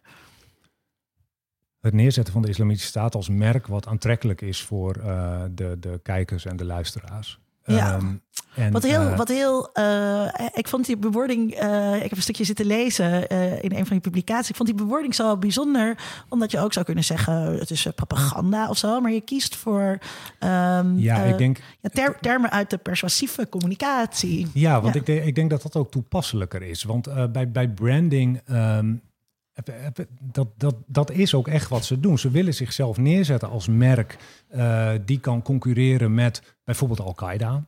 Um, maar ook met, uh, met, met allerlei andere ideologieën die hier in het Westen of in de moslimwereld rondgaan. En uh, dat, dat, dat, ik de, denk dat dat een hele toepasselijke term is. Dat ze zichzelf heel, heel bewust proberen neer te zetten als merk. En dat zie je ook steeds in die media terugkomen. Dat bepaalde thema's heel erg benadrukt worden. En daar is echt over nagedacht. Bijvoorbeeld, eh, ik denk misschien wel het belangrijkste thema als het gaat om het geweld van de Islamitische Staat, is dat zij altijd wijzen op, kijk maar eens wat het Westen, wat uh, de regimes in het Midden-Oosten, de moslims hebben aangedaan de afgelopen jaren, de afgelopen decennia. Kijk maar naar Afghanistan, naar Syrië, naar Somalië, naar Tsjetsjenië, naar Palestina, naar uh, Libië, noem maar op. Um, steeds worden moslims gepakt door het Westen en door uh, die, die seculiere, afvallige regimes in de regio zelf, die eigenlijk onder één hoedje spelen met het Westen. Maar heb je in, ja, dat, dat, dat, dat gebruiken ze keer op keer om in te spelen op gevoelens van uh, frustratie en gevoelens van discriminatie uh, in het Midden-Oosten zelf, maar ook in het Westen. Maar ook om hun geweld te legitimeren. Hè. Ze zeggen: kijk, jullie doen dit, wij pakken jullie nu terug. Wij vergelden eigenlijk uh, het, al, al, al die ellende die jullie de afgelopen decennia mm -hmm. over moslims hebben uitgestort. Ja. Ik, je zag in eerste instantie die oranje jumpsuits. Hè. Dat is natuurlijk een hele duidelijke dat is een voorbeeld daarvan. Uh, verwijzing ja, naar absoluut. Guantanamo, ja. hè, die omkering. Ja. Maar wat ik nooit heb begrepen, en ik ben benieuwd hoe jij dat dan interpreteert, is dat je ziet dat er in die video een steeds grotere esthetisering is van het doden. Uh, waarbij er in het begin uh, één iemand uh, snijdt iemands hoofd eraf. En dan worden het er vijf en dan worden het er tien. En op een gegeven moment zijn er video's waar tientallen mannen steeds... en dan zie je een shot waarin iemand steeds een nieuw mes pakt. En, en, en, en je ziet er zo'n beeldrijm ontstaan... wat we kennen uit hele poëtische films uit de jaren 50. Uh, denk maar aan Bert Haanstra over glas. Weet je wel, dat je zo'n beeldrijm krijgt... dat je steeds een, iets voorbij ziet komen met dat soort video's. Eigenlijk ja. hey, buitengewoon geësthetiseerd. Klopt. Wat, hoe kan jij dat... Waarom denk je dat ze dat ik doen? Ik word ook steeds beter in column schrijven. Ja, maar dit is, een, nee, nee, maar dit is een hele specifieke esthetiek. Kijk, die, ik denk, die, die, dat, dat, uh, ik denk de, de video's van IS zijn steeds uh, explicieter geworden. Um, de, de, de onthoofdingsvideo's die je aan het begin zag, daarin zag je niet de daadwerkelijke onthoofding zelf. Dat was eruit geknipt, hè, met die Amerikaanse en uh, ja, Britse dus... hulpverleners bijvoorbeeld. Um, later zijn ze dat expliciet gaan uh, uitzenden. En dan zie je ook uh, dat ze groepsonthoofdingen gaan doen. Of een onthoofding door een minderjarig jongetje. Of dat ze andere manieren gaan verzinnen om mensen op hele lugubere wijze te executeren. Hè, zoals de ver verbranding. Um, dat heeft voor een, voor een groot deel, denk ik, te maken met het feit dat uh, IS geweld ook gebruikt als een manier om in de media te komen, om uh, zijn, zijn boodschap voor het, uh, voor het voetlicht te brengen. En dat ze dus steeds op zoek waren naar nieuwe manieren om een soort shock-effect teweeg te brengen bij de, bij de kijkers. En op een gegeven um, moment na, na de zoveelste onthoofding ja, weet je het wel inderdaad. Precies. Dus hè, dat, dat, dat, ik denk dat dat een van de redenen is waarom dat, dat geweld explicieter is geworden. Ik denk ook dat er een aspect van dehumanisering in zit. Door uh, de slachtoffers in dit verhaal echt als letterlijk nou, als props neer te zetten. Door ze explosief om hun nek te doen. En dan kijken als je dat af laat gaan of ze een beetje netjes op een ja, rijtje ontploft. Absoluut. Of in een ik denk, kooi onder water stoppen en dan beelden daarvan te maken. Hoe je, dat... Die dehumanisering speelt zeker een belangrijke rol. Je ziet dat hè, ze, moeten, ze, ze, ze zitten geknield op de grond in hele vernederende poses. Je hebt die oranje overals, die doen denken aan uh, Abu Ghraib en, uh, ja. en de, de, de, de overals die die moslims in hun woorden aan, aan moesten uh, tijdens hun vernedering. Um, wat wat, wat natuurlijk wat een interessant element is, is dat het geweld van IS en zeker die onthoofdingen ook heel uh, uh, in die zin mannelijk en lichamelijk zijn. Hè? En totaal anders dan het geweld van het Westen in die zin. Wat heel erg ja, de, de, het idee van een clean war. Hè, dat heel, dat heel precies, precies met drone aanvallen. En je drukt op een knopje en dan van duizenden kilometers afstand laat je een bom ontploffen. Um, ik denk dat dat ook goed past bij het beeld wat IS van zichzelf wil neerzetten als een hele. Um, ja, mannelijkheid speelt natuurlijk een hele belangrijke rol eh, op de, op de achtergrond in de, in de, in de cultuur, de, beetje de, de, de macho cultuur, maar ook heel veel elementen uit, uit jongere cultuur. Hè, met uh, kijk maar naar de kleren die ze vaak aan hebben. Hè. Dat zijn, uh, dat zijn, dat zijn uh, nou ja, soms bijna, Rambo bijna hipster kleren. Ja, ja. Maar ook hipster kleren ja. met sneakers. Hipster of terrorist met, was toch een tijdje zo'n spel? Ja, ook dat. maar met, met sneakers en... Uh, het, het, het, heeft heel veel elementen ook van, uh, van, van jongere cultuur in die zin. Um, en dat is denk ik ook een van de aantrekkelijke elementen van IS voor de, voor de supporters van de Islamitische Staat. Dat het hun een soort nieuwe gemeenschap, een nieuw, het, vergelijkbaar met andere subculturen, een nieuwe uh, ja. betekenis en een nieuwe identiteit geeft in die zin. Waarin ja. je wel gezien wordt en wel gehoord wordt, in ja. tegenstelling tot in de parent culture waar je je in Nederland of in België in bevindt. Ja. Um, ik vind het wel interessant wat je zegt, dat het, um, dat het dus steeds gruwelijker werd eigenlijk. En dat dat ook te maken heeft met uh, nieuwselectiewaarden. Um, Hoeveel verantwoordelijkheid hebben we dan ook als nieuwsorganisaties om daar dus inderdaad steeds maar weer aandacht uh, aan te besteden? Dus nu heel veel kritiek uh, op, het, uh, op het algoritme van YouTube. Dat, heel, dat je steeds radicalere video's ja. laat zien en daarvan krijgt YouTube ja. de schuld. Ja. wat heel directe kritiek is. Maar um, heeft niet ook de Volkskrant schuld die steeds weer door steeds weer te rapporteren over, over deze zaken? Ik weet, dat is een hele lastige discussie. Ik denk, we hadden het net even over die mediaplatforms. Ik denk dat dat op zich, um, kan ik me heel goed voorstellen dat zij dat soort video's niet op hun platforms willen hebben. En dat de autoriteiten ook niet willen. Dat er uh, druk wordt uitgeoefend op YouTube, Facebook en dergelijke. En ik denk dat het ook goed is dat dat soort video's verwijderd worden. Ik vind wel, dat moet wel consequent gebeuren. Hè? Dus niet alleen met betrekking tot de islamitische staat, maar ook met betrekking tot andere groeperingen. Je, je Vincent noemde net al de, de extreemrechtse video's die we ja. hebben gezien van Christchurch en et cetera. Um, en dat is ook een punt, een, een punt van kritiek geweest onder uh, IS-supporters. Waarom worden wij steeds gepakt? Dit is onderdeel van de oorlog tegen de islam die het Westen aan het voeren is. En, hè, dus je speelt ze daar in zekere zin ook mee in de kaart als je dat niet doet. Um, wat betreft uh, de, de, de meer mainstream media, um, berichtgeving over geweld en dergelijke. Um, je, aan de ene kant kan je er niet omheen. Moeten, moeten media daar ergens over, over berichten? omdat het gewoon nieuws is. Dat is ook het argument wat ze natuurlijk steeds gebruiken. Aan de andere kant, de manier waarop je dat doet, uh, daarin is denk ik wel de afgelopen jaren ook een, ook een stap gemaakt. dat dat uh, aan het begin meer, nou, sensatiegericht was. Hè? Met explicieter ook uh, explicietere beelden. Van Beschrijving van die beelden. En, en, en, bijvoorbeeld voorpagina's op de voorpagina's in de krant waar je uh, zo'n James Foley zag in zo'n oranje jumpsuit uh, geknield in de woestijn. Um, terwijl dat tegenwoordig niet meer gedaan wordt. En zie je bijvoorbeeld hè, een James Foley uh, in de periode voordat hij door IS gevangen werd, uh, in, met, met, met zijn gewone kleren aan. Hè, dat, dat soort dingen. Dus um, niet meer. Ik denk dat het heel belangrijk is dat je niet fungeert als een soort eigenlijk megafoon voor de, voor de media van de islamitische staat. En daarmee soort... niet hun boodschap zo, zo probeert ja. te versterken. Kijk, als ik in het nieuws zag, er is een video verschenen en je zag een plaatje van iemand op zijn knieën zitten. Uh, maar dat werd daar niet vertoond. Dat is natuurlijk een enorme cliffhanger uh, om te zeggen van, nou ja, hoe gaat dit shot verder? Weet je? Of nog erger, er werd dan, de video werd vertoond en dan sneden ze weg op het moment dat dan uh, de moord plaatsvond. Ja, ja, dat triggert bij mij wel de nieuwsgierigheid om te zien hoe dat verder gaat. Ja. Ik denk bij veel mensen niet, denk ik. Dat, dat ben ik ook heel blij mee dat niet iedereen deze perverse geest heeft. Maar ik, ik geloof wel dat je met grotere terughoudendheid erin. Misschien is het een rare vergelijking. Maar er is op een gegeven moment bedacht dat streakers, weet je wel, bij voetbalwedstrijden, mm. andere sportwedstrijden, die worden niet meer in beeld genomen. Dus jij kan wel in je blote kont het veld oplopen, maar als jij daarna niet op tv bent, ja, dan ben je een beetje treurig natuurlijk. Maar tegelijkertijd ehm, wordt direct op sociale media gemeld dat er een streaker over het veld loopt. Uh, en wordt er, uh, zijn er filmpjes die daarover geplaatst worden. Hè? Dus Ja. het is ook bijna onmogelijk om dat, eh, om dat tegen te houden. Ja, dat, en dat geldt ook voor dit soort. eh, kijk, als je, als je een beetje weet hoe je moet zoeken, vind je het altijd wel. Zeker Ja. als een partij is die graag wil dat jij het zal vinden. Dus dat is het probleem niet. Maar ik vind wel dat er een, een, een hypocrisie is in de berichtgeving daarover en de nieuwswaarde daarvan. Eh, en ook, want jij gaf voorbeeld, kijk, als een paar Egyptenaren daar eh, eh, onthoofd werden, was er geen nieuws. Als dat Nee. een, een Brit was, dan was het natuurlijk wel eh, groot nieuws daarover. Dus Absoluut. het is en een dat zijn ook ongemakkelijke Ja, relatie dat- met dit soort Ja, eh, dat zijn video's. natuurlijk ook gevoelens die veel breder leven. Hè? Dat, dat wij veel meer aan tijd besteden aan een aanslag in eh, Frankrijk dan aan een aanslag in eh, Libanon of in Bagdad. Of, Ja, en dat, dat kan je En nog begrijpelijk vinden, maar het feit dat er beeldmateriaal van is, maakt het ook nieuwswaardig. Dus het bericht, er is een Brit onthoofd i- ergens in, eh, in Syrië, eh, had nooit zoveel aandacht gekregen als er niet ook een video van Maar was. zou dat Nee.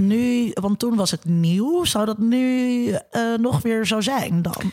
Nou, ik heb me vaak afgevraagd, en dat zou je ook hebben gedaan als je dat die jaren hebt gevolgd. En ik heb heel veel zin om allemaal video's te beschrijven wat er dan allemaal gebeurt. Maar dat je echt denkt, ik had steeds de gedachte, ja, hè, dit- dit, dit moet het summum zijn. Esthetischer en groter en, en, en, en, en, en, en bizarder en, en, eh, dan dit kan niet. Als je kleine kinderen mensen laat doodschieten, bijvoorbeeld. Ja. Maar ja, eh, ik denk dat er wel weer iets nieuws zal komen. Eh, ik denk, Ik denk dat ook steeds bij Temptation Island. Nou, nou ja, dat, is natuurlijk een hele goede Ja. vergelijking. ik denk dat de ideologisch gezien wel de uiterste hierin hebben benoemd. Maar eh, ik, ik denk dat als er weer... Kijk, het groot verschil met wat we net zeiden over die rechtsextremisten... die eh, een aanslag plegen. Ten eerste, ze handelen vaak alleen. Daarmee zeg ik niet dat het verwarde mannen zijn... die als een lone wolf eigenlijk hulp Ik wil, daar- ik wil hebben. daar straks pas naartoe. Dus als, je, als je me dat toestaat. Ik parkeer hem even. Ja, hij staat in mijn draaiboek, dus dat, dat, dat komt dan eh, vanzelf wel goed. Ehm, ik ben toch nog benieuwd. ehm, mocht je in het kalifaat ook eh, popmuziek luisteren? Nee. Ook niet islamitische popmuziek? Ehm, wat, wat werd toegestaan zijn eh anashid. En dat zijn ja, een soort hymnes die gezongen worden, maar zonder muziekinstrumenten. En dat, Ja. dat is het punt.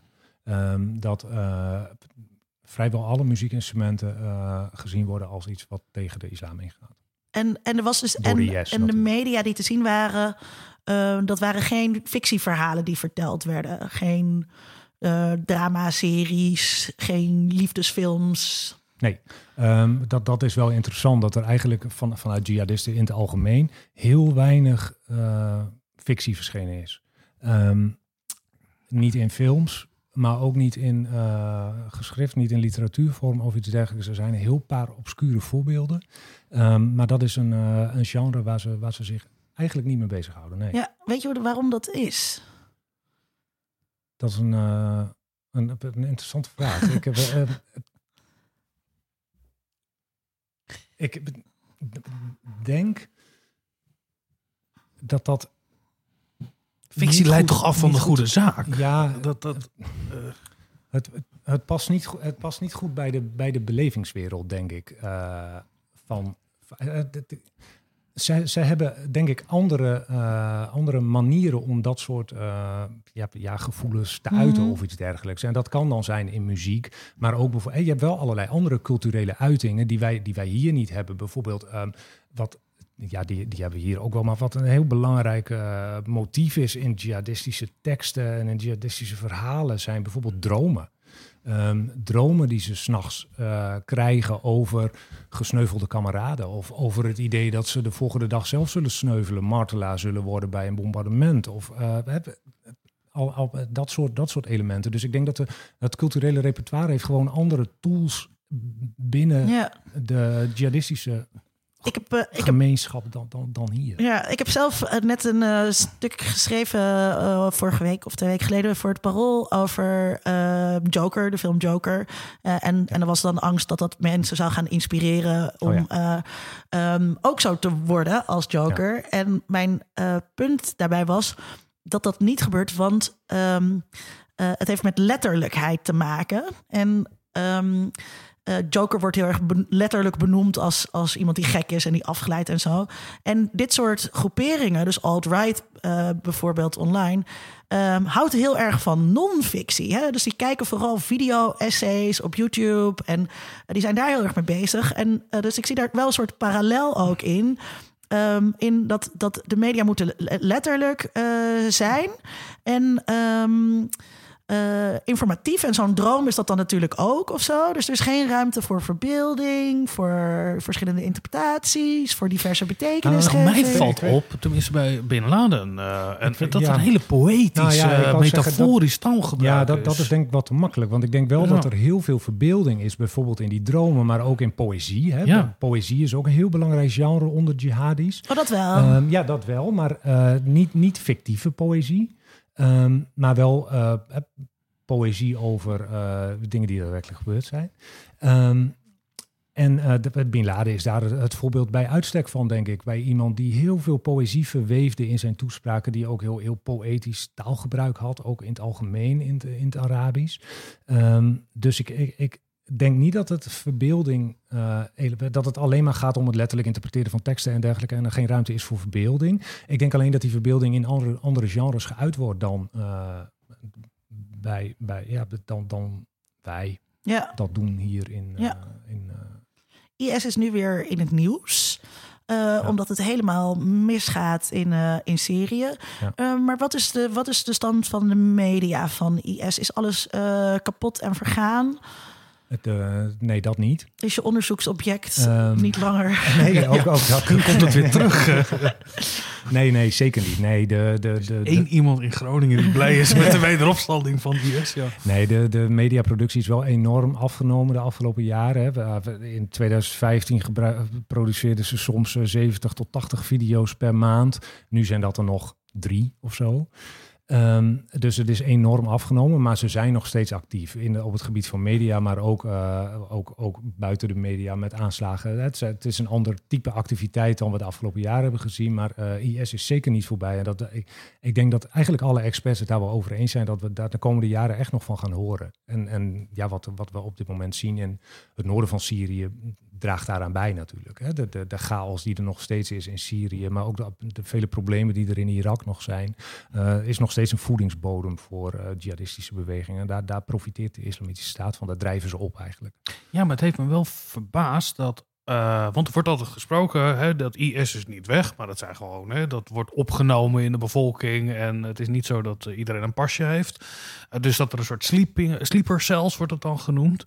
Terwijl juist als je sleeper cells hebt, kan je zeggen van dan zijn dit soort digitale media ideaal om te laten zien. We zijn er nog steeds en we komen terug. Ja. Of, Dat- En, en toch is de mate van mediaproductie geen goede maat. eh, noem je dat? eh, kan je daarmee niet bepalen hoe actief een groepering nog is. Nou, tot op zekere hoogte wel, want ze waren natuurlijk ontegenzeggelijk in 2014, 15 veel actiever Ja, dan dat, dat, ze is nu waar. zijn. Ja, dat waren de. En de, Ja. eh, dus Ja. in die zin zit er een hele duidelijke parallel juist tussen de, tussen de activiteiten en de, en de zou dan media. ook kunnen en in zeggen- de media nu benadrukken ze wel nog steeds van wij zijn heel actief en dergelijke. Maar goed, dat moeten ze doen in veel minder video's dan dat ze dat vroeger deden. Ja, ja.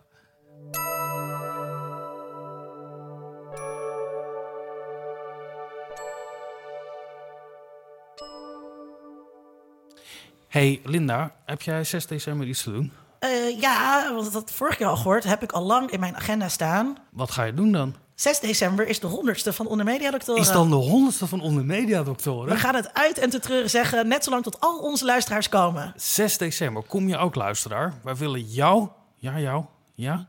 Nee, jij, jij echt, jij, jij, jou willen we ook heel graag ontmoeten. Tot dan!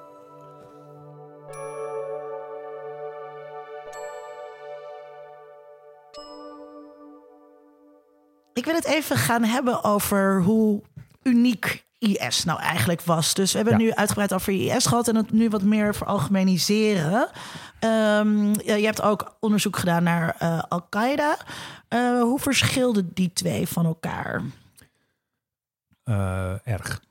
maar dat heeft ook te maken met de tijd waarin ze, ze in, waarin ik ze bestudeerd heb. Want ik heb Al-Qaeda bestudeerd in de jaren na 11 september uh, en IS de afgelopen jaren. En in die tijd is er natuurlijk enorm veel veranderd um, in de kwaliteit van de mediaproducties, hè, waarin IS echt een stap heeft gemaakt. Maar ook de opkomst van sociale media en het, uh, en het gebruik daarvan door de Islamitische Staat. Dus het hele medialandschap is natuurlijk enorm veranderd. Um, IS is wel heel duidelijk een uh, toonzetter geweest. Dat ze heel erg uh, vooruitstrevend zijn geweest in hun mediagebruik en ook in de verspreiding van hun mediaproducties. Uh, wat je wel nu ziet, is dat andere groepen dat ook wel weer, weer oppikken. En dat, je, dat je bij groeperingen bij, in Syrië, maar ook buiten Syrië, ook de kwaliteit van de producties hebt. Bijvoorbeeld ineens HD-beeld ziet verschijnen.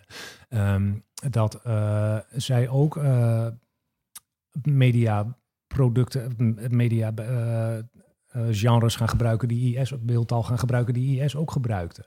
Um, dus je ziet wel echt dat IS daarmee wel, wel ja, een stap gezet heeft die nou door andere bewegingen en organisaties ook gezet wordt.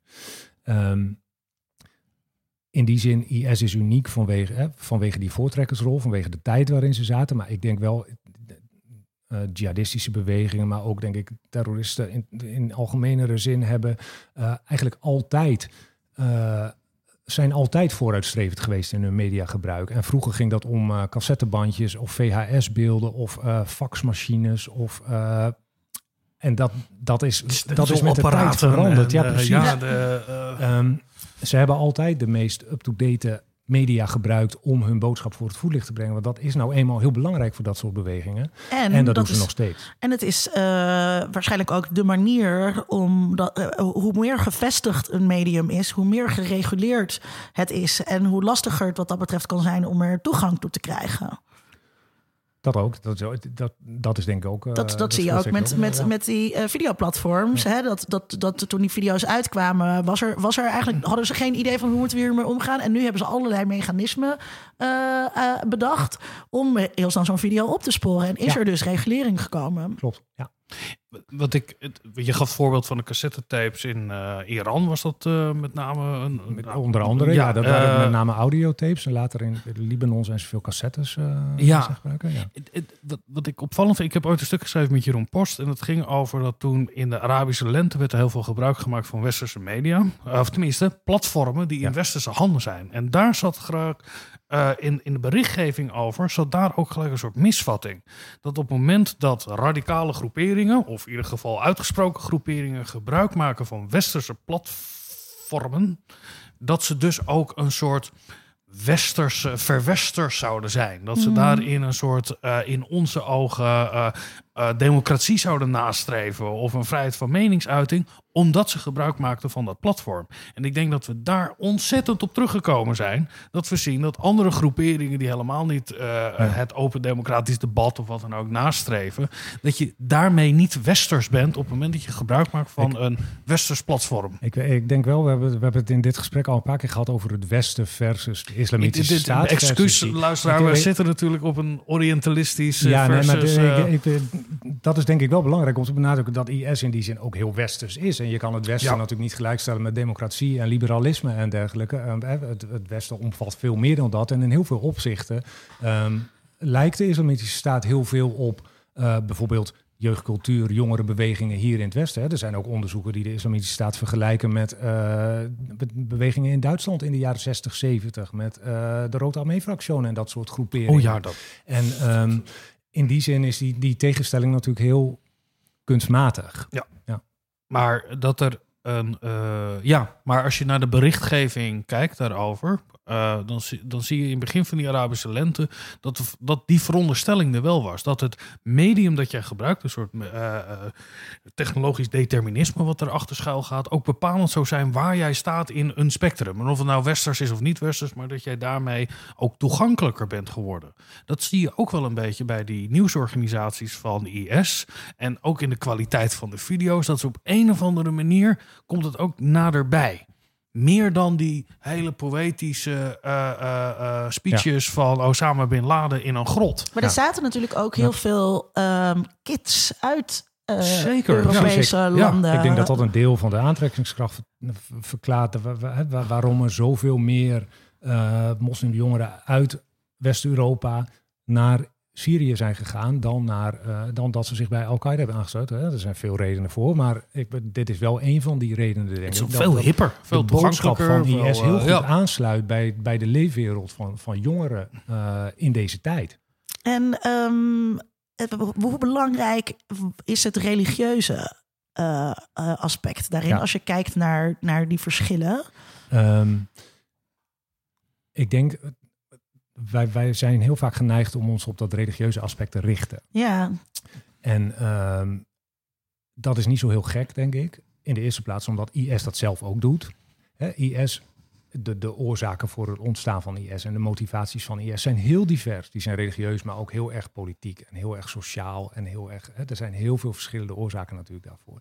Maar IS uh, verwoordt zijn strijd vaak in religieuze termen. Hè. Zij voeren een religieuze strijd als moslims tegen de ongelovigen, tegen de kruisvaarders. En hè, die, die, die religieuze retoriek leent zich heel goed voor uh, de boodschap die IS, wil, uh, die IS wil verspreiden. En die sluit ook aan bij het discours dat in het Westen is gecreëerd. Klopt, die twee die, die, die, sluiten heel goed bij elkaar aan in dat opzicht. Want voor, voor mensen in het Westen is dat religieuze ook makkelijk om IS weg te zetten. Als... Hier zeggen mensen ze willen ons vernietigen. En zij zeggen, inderdaad. Ja, ja precies. Dat, maar, dat, ja, maar ook het religieuze aspect. Want wat, wat ik wou zeggen, het is heel makkelijk om het Westen weg, of om, om uh, IS weg te zetten als een stelletje godsdienstfanatici die, die vanuit de islam komen. Hè, en de verklaring in de islam zoeken voor uh, al die barbarij die we hebben gezien in Syrië en Irak de afgelopen jaren. Dat is ook heel makkelijk om te zeggen van nee, het is, het is eigenlijk niet ons probleem. Hè, dit is een probleem van de islam. En dat is wel dat, hè, een probleem waar wij iets mee moeten, dus we gaan de bommen opgooien.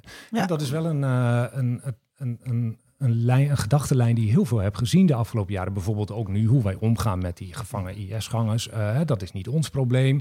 Dat zijn uh, geen Nederlanders, we hoeven ze niet terug te halen. Die, die wij-zij tegenstelling, die is heel sterk. In heel veel verschillende discussies die, die over IS, maar ook over de moslimwereld in bredere zin gaan, zie je die, zie je die terugkomen. En ook uh, dat heel erg veel geweld van IS was gericht op moslims. En daar is in Absoluut. Nederland heel erg weinig van verslag gedaan. Zeker, ver, verreweg de meeste doden zijn, zijn die door IS zijn gevallen zijn, zijn moslims. En uh, kijk, misschien nog één puntje daar, daaraan toevoegen. Wij hebben ons ook heel erg op IS gericht de afgelopen jaren. Dat is deels door IS zelf en al die video's die ze maken en al het geweld wat ze plegen en dergelijke. Um, wij hebben ons veel minder gericht op al dat geweld wat gepleegd wordt door andere groeperingen. Hè? Bijvoorbeeld, om maar iemand te noemen, door Bashar al-Assad. Ja. Uh, die veel meer doden op zijn geweten heeft dan de Islamitische Staten de afgelopen jaren. Ja, maar dat is niet um, de villain uh, die we precies, nodig hadden om zelf de held te kunnen zijn. Die past niet zo goed in die rol. Ja. Het is een tandarts, toch? Dat, uh, een uh, oogarts. Oogarts, oogarts ja. ja. Ja, ik moest altijd denken aan Star Trek, waar ook een dokter Bashir in zat. Dat vond ik altijd heel wonderlijk toen ik in Syrië was. Um, we, we, ja, side note. Okay. Side note. Je bent gespecialiseerd in populaire cultuur of niet. Um, als je nou kijkt naar um, uh, niet religieus gemotiveerde terroristische bewegingen. Denk aan uh, de IRA of de ETA, uh, groeperingen die meer nationalistische motivaties hebben. Um, zou, zouden die dan, ja, daar hoor ik eigenlijk sowieso nog maar, die, daar hoor ik weinig van, van hun media, hun video's. Nou, maar je ziet, de, de Catalanen is natuurlijk heel actueel nu. Hè? Er zijn mensen voor lange, vele jaren gevangenisstraf gekregen. Maar die maken geen, uh, geen propagandafilmpjes. Nou, ik denk dat die ze zeker wel maken, maar wij kennen ze niet. Waarschijnlijk omdat ze in het Catalaans zijn. Uh, maar dat, dat, is natuurlijk een, nee, maar dat is een hele. Ja, maar, en omdat ze niemand vermoorden. Nee, in Spanje, ja. In, in, het publiek is heel duidelijk voor, voor de ETA. Die zitten in Spanje, die zitten in Madrid en die zitten, je hebt je eigen uh, groep. Die tracht je te bereiken. Er is niet een soort fitty tussen de ETA en, en, en, maar en Noord-Europa. Maar dus, uh, gaat, ook, gaat toch ook over de steun uh, vanuit de EU die er is aan een Unified Spanje? Ja, ik weet dat je een, een, een soort Europese beweging hebt van afscheidingsbewegingen. Ik geloof dat de Friesen daar ook lid van zijn. Uh, maar dat, ja, dat heeft natuurlijk niet die radicaliteit zoals we die kennen in Europa uit de jaren 70, begin jaren 80. Ik, ik, ik, denk ook dat dat soort bewegingen zeker propaganda maken, maar gericht op een andere, ander publiek. Hè. Je kan ook denken aan de FARC in Colombia bijvoorbeeld. Um, maar ik denk niet, want jij verwoordt je vraag als een, in, met een tegenstelling tussen religieuze en niet-religieuze bewegingen. Ik denk niet dat dat zoveel met religie te maken heeft. Nee. Um, ik, ik, denk uh, dat de boodschap van IS wordt verwoord in religieuze termen. Religie is belangrijk in de boodschap van de Islamitische Staat. Maar goed, de, de drijfveren van de Islamitische Staat zijn veel diverser. Um, dat geldt ook voor die bewegingen die we net noemden. Uh, de IRA had ook ergens uh, met religie iets te maken natuurlijk. Um, dus ik, het is te makkelijk om te zeggen van uh, religieuze groeperingen aan de ene kant, niet religieuze groeperingen aan de andere kant. En daar hebben we het verschil tussen die media. Wat ik zo, wat ik zo, wat ik zo typisch vind uh, bij IS is dat Uh, en dat, dat zit natuurlijk wel in de aard van het terrorisme. Terroristen willen dat je bang voor ze bent. Terwijl ik het idee heb dat bij de ETA en de IRA het ook nog wel een beetje gaat over uh, onze strijd uh, moet ook rechtvaardig. Eh, ook de gewone burger moet ook onze strijd als rechtvaardig zien. En dit is een laatste drukmiddel wat we hier gebruiken. Dat is precies de boodschap van de Islamitische Staat. En dat is ja waar ik eigenlijk mee begon. Wij focussen op geweld. Hebben in dit gesprek natuurlijk ook veel gedaan. Ja. Maar IS heeft veel meer media geproduceerd waarin niet dat geweld centraal staat en waarin ze juist... Ik las in jouw stuk dat nog geen 10% zijn onthoofdingsvideo's. Precies. Dan kan je zeggen, Klopt. 10% onthoofdingsvideo's vind ik vrij veel. Tenminste, ja. voor een videoproductiebedrijf. Maar voor IS... Uh, ja, voor de, het, het strookt niet met het beeld wat wij hebben van IS natuurlijk. hè? Dat bedoel ik, ik te uh, zeggen. En juist in die andere media van IS is precies dat het beeld van... Wij komen op voor de moslims. Die moslims die worden vertrapt door de hele wereld. Uh, wij stichten nou die mooie staat waar moslims, uh, moslims goed kunnen leven, waar ze een goed leven kunnen hebben, een islamitisch leven kunnen hebben. En uh, juist dat gevoel van wij kunnen ze nou rechtvaardig, een rechtvaardige staat bieden, een waardig leven bieden, dat is de boodschap van de islamitische staat. En dat geweld sluit daarbij aan, want wij, wij bieden waardigheid aan de moslims, maar ondertussen vergelden wij ook die tegenstanders die ons de afgelopen jaren zo vernederd hebben. Ja. Maar, maar Linda, de, het, eh, we benoemen nu allemaal groepen, of het de Catalanen of Ieren of wat dan ook zijn. Maar uh, als je nou de Rode Armee-fractie, ik denk dat mhm. wij uh, qua politiek denken en ideologie, we hebben allebei aan de UvA gestudeerd. Dat is natuurlijk, wij zijn de gematigden hierin. Wij zullen niet de wapens opnemen. Nou, in, de, maar... in de vijfde klas van het VWO schreef ik een, eh, een, een paper, of ik weet niet of je dat een, proef, een proef, proef, proefstuk, proef weet ik veel. Een opstel. Een opstel over uh, de Rode Armee. Met een lichte sympathie waarschijnlijk. Ik had daar wel enigszins fascinatie ja. voor ja, als rebellerende puber. Ja, ik ook. En ik, ik kom natuurlijk Met ook... Met een aan het kapitalisme. Ja, en, en, wij hebben uh, mediastudies gedaan. Uh, burn, uh, warehouse burn. Nou ja, maar we hebben dezelfde grondbeginselen, tenminste in het denken, waren bij de RAF en een gemiddelde afdeling aan de UvA nu overdrijf ik een beetje. Nou, maar, uh, Vincent, uh, Vincent, je moet de gemiddelde je... afdeling aan de UU niet onderschatten. Uh, nee, oh nee, oh nee, nou ja, ik denk toch... Niet de UvA linkser maken dan het is. Als ik toch een splintercel zou moeten zoeken, zou ik beginnen aan de UvA, niet aan de UU. Maar, ik zou echt aan de UU gaan kijken hoor. daar kan ik me niet over uitlaten. Um, maar Ten slotte de beste universiteit van Nederland. Ze moeten daar heel goed in zijn. Maar als jij naar de RAF kijkt en de manier van uh, hoe zij hun strijd streden en de media die zij daarvoor gebruikten, want dat deden zij natuurlijk ook. Uh, wat maakte dan dat jij of wij niet daar gebruik van maken? Dat wij geen geweld plegen. Ja. Is dat het enige onderscheid, geweld? Of nou ja, kijk, je, je kunt zeker ideologische. Sluier, uh... Je kunt dus zeker ideologische verwantschap ergens mee, mee voelen. En je, je merkt ook nu bijvoorbeeld als het gaat over de verschillen uh, in uh, met Extinction Rebellion, wat deze weken in het nieuws was, en het protest van de boeren. Ja. En dan zie je dat, dat een partij als het CDA het belachelijk vindt dat de stadhouderskade in Amsterdam een ochtend afgesloten is geweest, maar het prima vindt dat de boeren de snelweg blokkeren. Dat, dat is anders soort geweld, maar uh, uh, daarnaast naar een stapje naar geweld. En dan weet je ook dat uh, ja, als je ideologisch verwant met iemand bent, dan vind je het veel logischer dat er een keer een deur van een maagdenhuis ingetrapt wordt. Uh, dan wanneer er een boer een provinciehuis binnenrijdt. Ja, dat, toch, dat, dat is toch heel logisch dat je. Ja, maar dat is toch een hele verkeerde. Dat, dat is toch niet kritisch op jezelf dan? Als dezelfde handeling je op verschillende manieren beoordeelt. Want ik vraag me dat wel eens af. Als ik, ik, ik ben van, ja, ik kom van huis uit en ook waar ik opgeleid ben, zit ergens in een links eh, hoek. Ik denk dat mijn vader, als hij nou, 15 jaar eerder geboren was, dan had hij daar ook nog wel eens een keer. Uh, nou, er werd met enig genoegen gesproken over de, over de RAF. Over hoe zij eens even het grootkapitaal aanpakten. En die Hans Martin Slyer, ja, he had it coming. Uh, en de boel in de fik zetten in een uh, warenhuis waar alleen maar. Hè, dat had toch ook wel. Maar dit is toch sympathie. precies wat de een een terrorist is, de ander een vrijheidsstrijder is? Ja, maar hoe, hoe ja. waarom. Dr. Nanninga. Ja. Nee, dat denk ik ook. Ik denk dat dat hangt heel erg af van het perspectief. En wat je, net, wat je net nog zei over de RAF, dat zie je natuurlijk bij groeperingen als de Islamitische Staat ook. Dat die hebben mensen die geweld plegen. Maar die hebben natuurlijk, er zijn natuurlijk ook heel veel mensen die vinden dat IS misschien ergens wel een punt heeft. Bijvoorbeeld als ze het Westen bekritiseren, de rol van het Westen in het Midden-Oosten. Ik denk dat dat gevoelens zijn die heel breed leven. Ik, ik kan mezelf ook wel vinden in sommige ja, punten ja, die ze, die ze daarop leveren. Ja. Hè, de, de, de, er zijn ook dingen niet goed gegaan. Ja. Nee, precies. dat, dus je, Great people on both sides. dus je hebt het, het hele spectrum van de, van, de fanatieke, van de fanatieke supporters tot aan mensen die ergens wel sympathie voelen met bepaalde. bepaalde dat is bij de RF zo, dat is bij de, bij de Islamitische Staat niet heel anders. Ja. En um, over dat, uh, dat, ja, dat, dat perspectief, dat, geldt natuurlijk met betrekking tot, uh, tot, tot de moslimwereld, met betrekking tot de islamitische staat ook. Dat uh, doorgaans in het Westen dat toch uh, anders naar gekeken wordt dan mensen die hier in het Westen dus, de wapens opnemen. Ja. Hè? Het, het, verschil.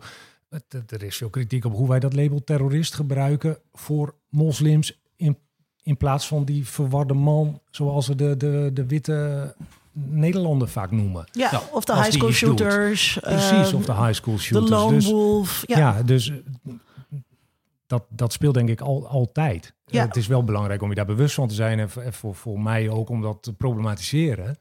Um, maar ik denk niet dat je daar, daar kan je ook niet onderuit, denk ik in de, als we dat dan in relatie tot het media brengen, betekent dat dan niet ook um, dat je dus heel voorzichtig eigenlijk moet zijn in het ontzeggen van de toegang tot bepaalde platformen aan zulke bewegingen, omdat onze sympathie daarvoor ideologisch gekleurd is, Vincent? Nou ja, hier komen we natuurlijk op de grote vraag: heb je uh, uh, in, in hoeverre is je eigen gelijk relatief? Ja. Uh, en nou, in hoeverre geldt de vrijheid van meningsuiting voor iedereen? Ja, en ik, ik, ik ja, dan komen we op hetzelfde punt waar ik eerder begon te stotteren. Ik vind dat mensen die het oneens met mij zijn, geen enkele toegang moeten hebben tot welk mediakanaal dan ook eigenlijk. Uh, nou, dat weet je toch niet echt? Ik ben enigszins verlicht despoot. Nou, ik moet wel een bronnen hebben van ergernis natuurlijk.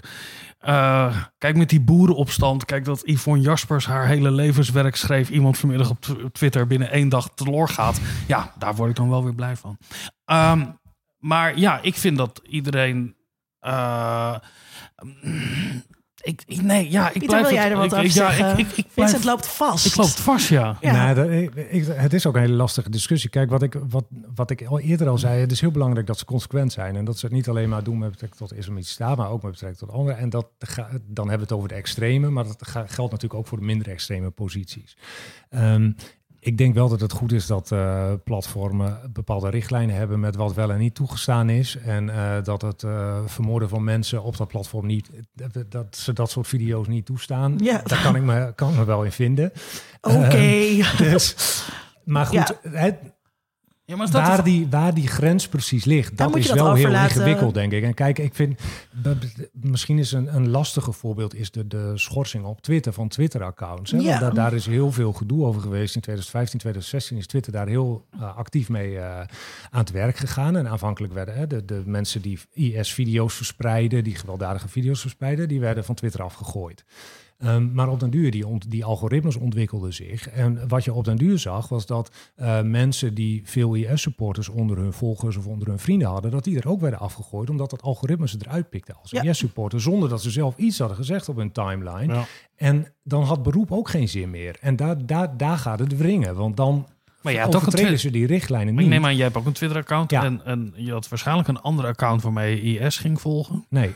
Uh, dat deed je op je eigen mijn account? Eigen, mijn eigen account. Echt waar? Ja. Maar, je, hebt, maar je, hebt, je, hebt, je wel van tevoren even gemeld bij uh, De AIVD, ik uh, doe dit onderzoek. Nee, niet zo. Uh, nee, ik heb ze niet aangeschreven. Je bent er redelijk naïef nee, ingestapt. Nee, maar ik, ik, heb het, ik heb het onder mijn, uh, mijn eigen naam gedaan. En ik, dat, dat is ook vanuit bepaalde ethische overwegingen, denk ik. Als je, zeker als je contact hebt met mensen, met, met IS-supporters bijvoorbeeld, dat je um, dat je je herkenbaar maakt dat, als onderzoeker. Dat je je herkenbaar maakt als onderzoeker en dat niet. Ja. Uh, niet ik weet dat daar wordt verschillend over gedacht. Zeker in de hoek van terrorisme-studies zijn er veel mensen die wel uh, anonieme accounts hebben en wel vanuit anonieme accounts overal meekijken en soms ook gaan praten en, uh, met mensen. Um, maar ik, ik heb dat gewoon onder mijn eigen profiel gedaan. Ik heb daar ook, ook niet echt problemen mee gehad. Ja. Nee. aan het einde van de aflevering willen wij altijd een vraag beantwoorden die we de laatste tijd niet meer van tevoren zeggen. Dus het was ook vast luister, spannend voor de luisteraar. Welke vraag gaan we, gaan we eigenlijk vraag gingen we eigenlijk doen? De vraag die ik had... Terrorisme, goed idee. De vraag die, ik had, uh, die, ik had, uh, geformuleerd was... Hoe verhinderen we dat terroristen hun zin krijgen door media te maken? Nou, Vincent. ja. ja. Kijk, het probleem hiervan is dat we terrorisme natuurlijk een, een ideologisch bepaalde uh, kwalificatie is. Uh, ik vind dat er omstandigheden zijn waarin jij hele grove misdaden mag plegen voor het grotere doel. Ja. Dat is al de eerste ethische vraag die je kan hebben. Mag jij meerdere mensen vermoorden? Ja, maar dat is, dat is, een, uh, dat is een, andere vraag. Mag ik daar video's van maken hoe ik die mensen vermoord om andere mensen te motiveren? Nee, maar, maar dat, zij, dat zij media maken, media gebruiken om hun zin te krijgen. Ja. Dat wil ik verhinderen, want ik wil dat terroristen niet hun zin krijgen. Ik, ik vind dat iedereen die ideologisch aan mijn kant staat nooit verhinderd mag worden. dat zijn geen terroristen, dat zijn vrijheidsstrijders. Oh, hoe, voor, hoe voorkomen dat die verkeerde partijen, die we wel terrorist vinden, die we onwenselijk hoop, vinden? Ik hoop, nou laat ik het dan duidelijk aan. Ik hoop niet dat dat verhinderd wordt. Uh, ik hoop wel dat het geremd wordt. En daar zit een verschil in. Dat ik vind, nee, je hoeft er niet het 8 uur journaal mee te openen. Uh, ja, je mag het tegenwerken op je eigen platformen als Twitter, Facebook, YouTube, wat dan ook. Maar dat het ergens te zien is. Uh, misschien voor onderzoekers. Misschien wel heel erg vergelijkbaar zoals we omgaan met andere verboden media. Zoals Mijn Kamp. Dat we dat wel goed gecontextualiseerd uh, beschikbaar maken voor degene die daar geïnteresseerd in zijn. Maar daar moeten wel wat stappen voor zitten. Ik weet dat er. Ik heb ook filmgeschiedenis gegeven. Het staat volgens mij. Ik weet niet of het wettelijk is. Maar als je een Hitler propagandafilm, een nazi propagandafilm wil laten zien. Moet je dat een inleiding bij geven. Je mag niet zomaar een film gaan vertonen. En er was dus iemand die had een zoontje of dochtertje mee van vijf. Uh, die, uh, het interesseerde helemaal niks natuurlijk. Maar die liep wel naar buiten uh, marsliederen te zingen. Dus je zegt, het werkt wel. Pieter, ja. moeten we dit verhinderen? Nou, ik, ik vind de vraag ook lastig. In de eerste plaats van wie zijn dan die terroristen? Daar hebben we het over gehad. dat, dat, dat, dat, dat dat heel lastig is. En dat je daarmee ook in een soort grijs gebied komt van wat moeten we dan wel en wat moeten we niet verhinderen. Dat label is veel gebruikt de afgelopen jaren, maar ook natuurlijk heel veel mis misbruikt door allerlei partijen. Dus ik denk dat daar al een probleem zit. Um, ik, een tweede, tweede vraag bij, bij jouw vraag is natuurlijk ook wie zijn we? Hè? Moeten we de terroristen? Dus het, het, wordt, het wordt zo een hele algemene vraag die heel moeilijk zo algemeen te beantwoorden is, denk ja, ik. Ja, ja. En waar ik zelf heel erg bang voor ben, is dus inderdaad dat de tech-giganten dit laten bedenken. En dat, en dat, het, niet, uh, dat het niet langs democratische procedures uh, gaat. Hè. Dat, dat, dat wij, kijk, we hebben natuurlijk wetten die democratisch tot stand zijn gekomen hier, waarin staat dat je niet mensen mag vermoorden. Ja. Tenzij de rechter zegt dat er, uh, hoe noemen we dat? Verzachtende omstandigheden zijn. Dan mag je nog steeds niet doen, maar dan hoef je ja, misschien geen straf voor te krijgen. De publieke ruimte hebben we gewoon, is, is commercieel geworden. ik wil niet helemaal een Habermasiaans verhaal vertellen. Maar de publieke ruimte was altijd al commercieel. Ook ten tijde van Habermas ideaal staat uh, uh, halverwege de 19e eeuw.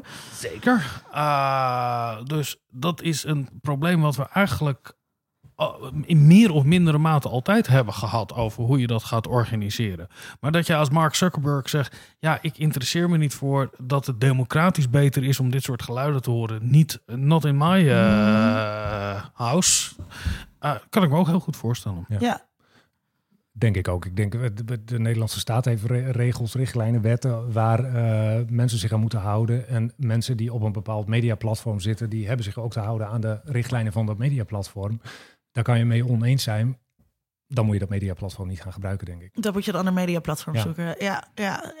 Um, ik ben wel benieuwd hoe zich dat. Uh Jij zou bijna zeggen, zin, zin, in de volgende terroristische organisatie, wat ik natuurlijk niet heb. Maar, ja, maar hoe, ehm, kom je, hoe ga je hier nog overheen hè, bij IS? Daar nou ja, voor jou als onderzoeker, dat, dat lijkt me wel... ehm, Ja, in die zin was, was IS, is, is IS, moet ik zeggen. Ja. Maar als fenomeen, zeker de afgelopen jaren natuurlijk vrij uniek geweest. Hè, met zo'n enorme statische, eh, die ze aan het opbou- opbouwen waren in zo'n heel groot grondgebied wat ze hebben, hebben veroverd. Dat, dat, dat, dat zullen we de komende jaren niet snel weer zien. We zullen de komende jaren nog genoeg, eh, genoeg media vanuit die hoek krijgen. Dus in dat opzicht eh, is Zouden we genoeg werk te 3D, doen. VR-achtige terroristische filmpjes krijgen? Dat je gewoon met een ding om gewoon zelf door rakker kan wandelen. En, En dan kan ervaren hoe aangenaam en gezellig het is. ja, of iemand zijn hoofd eraf snijden. Nee, we gingen juist weg. We hebben te veel over het geweld gehad. Ja. U heeft geluisterd naar aflevering 96 van de podcast Onder Media Doctoren. Als je jong bent en ook graag media wilt maken, maar geen terroristische trekjes hebt, kan je bij ons aan de slag als vrijwilliger. Kijk, ja echt, geen terroristen, graag. Kijk op ondermediadoctoren.nl voor vacatures. Doe dat voor 1 november, want dat is de sluitingsdatum. Ben je geen student, maar wil je wel je steentje bijdragen? Word dan onze patroon op Patreon. Als je een hoog genoeg bedrag geeft, noemen wij iedere aflevering je naam. Zoals die van Matthijs van Lisdonk. Ja, en Gerard de Vries is erbij. Is Gerard de Vries erbij? Zeker. Oh, Dankjewel? Gerard. Nou, bedankt Matthijs en bedankt Ge- Gerard. Heb je geen geld? Geef ons dan je woorden. Recensies op iTunes worden zeer gewaardeerd. Ik dank Pieter Nanninga voor zijn uitleg. En ik bedank de redactie van deze podcast, die deze keer bestond uit Sunner Aslan, Marijn Joop, Frederik Tijlers, Vincent Kronen en mij, Linda Duits. De volgende keer gaat het over een ander soort propaganda, Holland marketing. Leuk als je dan weer inschakelt.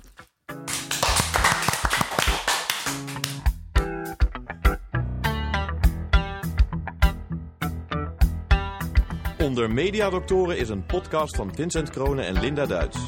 Meer informatie vindt u op ondermediadoktoren.nl.